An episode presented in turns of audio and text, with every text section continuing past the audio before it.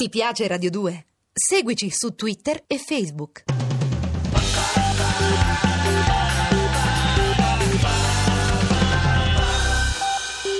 Pierpaolo Pasolini ha scritto, ha dichiarato tanti anni fa, dice io amo ferocemente, disperatamente la vita e credo che questa ferocia, questa disperazione mi porteranno alla fine.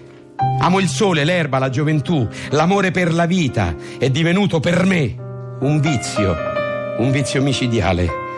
Io divoro la mia esistenza con un appetito insaziabile. Come finirà tutto ciò? Lo ignoro. Allora, io sono un bene molto prezioso, anche se negativo. Negativo per antonomasia, perché io sono la matrice, il lievito madre di tante belle pizze che messe assieme fanno un film. È così che chiamano noi pellicole, perché quando siamo avvolte attorno a una bobina assumiamo la forma tonda di una pizza. Il mio papà ha faticato tanto per impressionarmi, ore e ore di lavoro sul set, poi per prendere forma, per tramutarmi in una serie di immagini, ho anche bisogno di un bel bagno nell'acido. Lo so, può sembrare strano, ma per noi pizze l'acido è buono e necessario quanto per voi il liquido amniotico.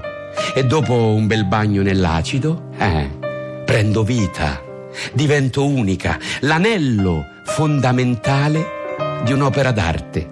Lo so, oggi siamo diventate rare, la pellicola sta scomparendo. Che tristezza. Quei profumi, quei suoni, gli inconfondibili schiocchi della moviola, i motori dei proiettori, tutto sostituito dagli asettici click dei computer. Noi, nobili strisce di celluloide argentate di immagini, soppiantate da supporti magnetici, in cui i numeri ormai la fanno da padroni. Ma cosa c'è di più spoetizzante di una scheda di memoria?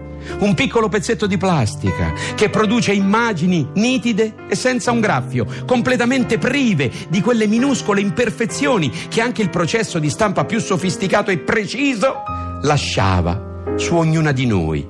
Certo, io ormai sono quasi da buttare, ammuffita, dentro ad una latta arrugginita, però oh, ero bella, eh. Ah, ero bella, solo che a stare ferma, chiusa, senza mai essere riavvolta per oltre 35 anni. Eh beh, il problema è che nessuno sa dove io sia.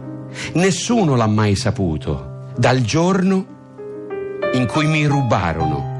Purtroppo il film a cui appartenevo fu montato senza di me con gli altri Chuck, quelli di scarto, e ormai nessuno mi cerca più. Ci ha provato il mio papà, questo sì. Ah, se fossi nata oggi, se il mio papà, il regista delle immagini di cui sono composta, avesse fatto il film di questi tempi, un furto del genere non avrebbe avuto senso. Troppe copie su chissà quali hard disk. Io invece ero una bella pizza visibile, unica, succulenta. Mi ricordo il giorno in cui mi rapirono in una villa in via dell'Oceano Pacifico a Roma. Era il 1975. Ero solo l'anello di un'opera d'arte, ma senza di me il film non sarebbe stato lo stesso, perché io ero la scelta di me. Non esisteva un'altra copia. Mi sentii afferrare e portare via.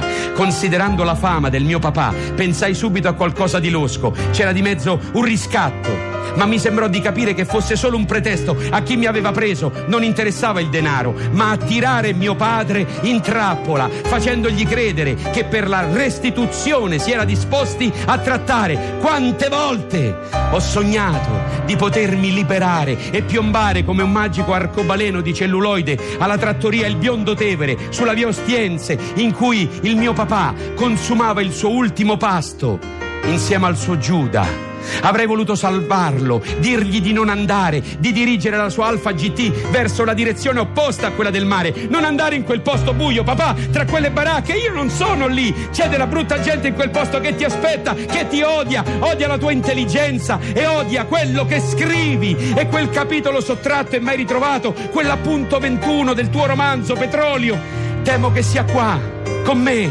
vicino a me, rubato dalle stesse persone che mi hanno preso e che ora ti stanno aspettando. Ti prego, della morte di Enrico Mattei, non ti impicciare più, ti prego, non andare, non andare!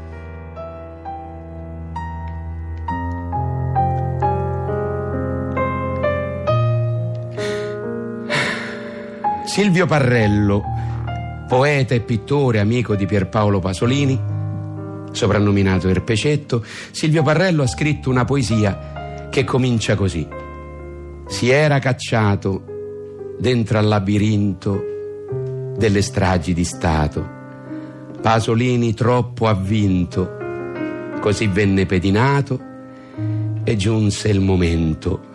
A Fiumara intrappolato venne ucciso a tradimento.